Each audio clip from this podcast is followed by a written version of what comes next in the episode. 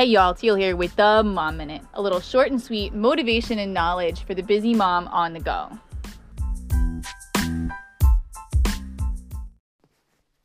Lucy, we're back. All right, y'all. So, it's Motivation Monday or Mindset Monday, and I'm going to go totally off the rails and I'm not going to talk about either one. Kind of. Well, I kind of am. I don't know. Maybe. Depends on how you look at it. So, I've been doing a Bible in a year, right? And so you read from certain books every day. And I've actually been listening to it and coloring, which I've been loving. But I was listening without my headphones in the other day. So I just had it kind of sitting on the table. My phone was reading and I was listening. And John was like, Yeah, that's like the most boring part. So I'm in Exodus 24 and 25 and 26. And the, the moral of Exodus 24, 25, and 26 is basically God's directions for building a tabernacle and building a sanctuary, as well as directions for the priests and what he wants the priests to be wearing.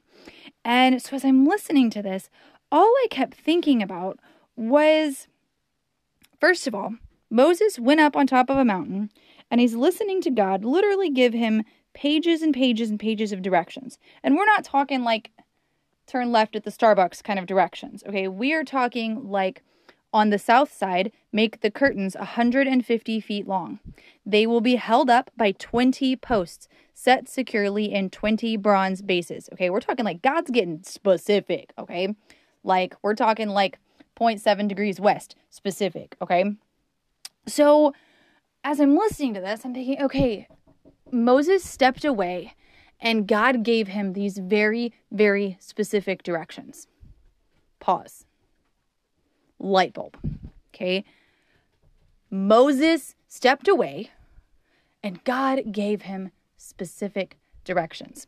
I don't know about you, but I frequently find myself in prayer and and thinking things and praying things and I'm like, God, I don't really know what I'm supposed to be doing. Like I don't know what this is supposed to look like. I don't know where I'm mm-hmm. supposed to be going.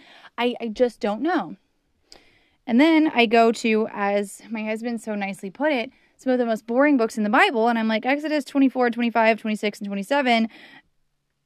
And Moses stepped away, was quiet, and God gave him specific directions.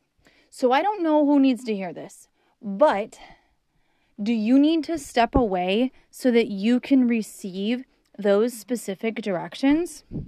Because I don't know about you, but sometimes it'd be really nice if God was like, hey, Teal, 0.7 miles, turn left on, I don't know, such and such street and do that. Like, if he gave me specific directions, like that, oh, y'all, I could go for that, okay? But here's the deal Are we truly sitting in the Spirit, getting in the Word, and stepping away to be able to listen to those directions? Okay, I think of a word that's frequently that Jesus uses a lot about being discerning. And and he talks about how we have to we, we don't just need to listen to the word. We need to discern. We need to understand. We need to be able to process and turn into wisdom. Okay? So so we can't just be like our our on our don't don't, don't get me wrong, guys. There's a time and a place for the on your knees prayer.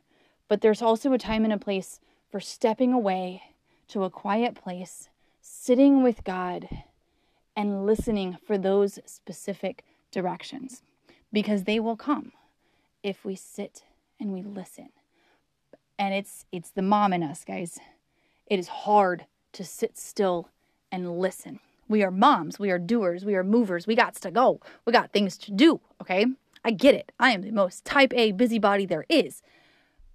But something I am consciously working on going into this next year is sitting down and listening to what he has to say. Because I could use some very specific directions, but I know that in order to do that, I have to sit quietly and I have to listen to what he has to say. So, my challenge to you today is if you're bored, go listen to Exodus pretty much 24 through 29 and then listen for what he has to tell you because he, he is talking. Problem is, we're not always quiet enough to listen. Go to that quiet place and sit with God. Number one, that brings his heart so much joy. But at the same time, that also helps us to be able to discern and to listen to what it is that He has for us. So, guys, happy Monday. That's it, y'all. This is Teal with the Mom Minute.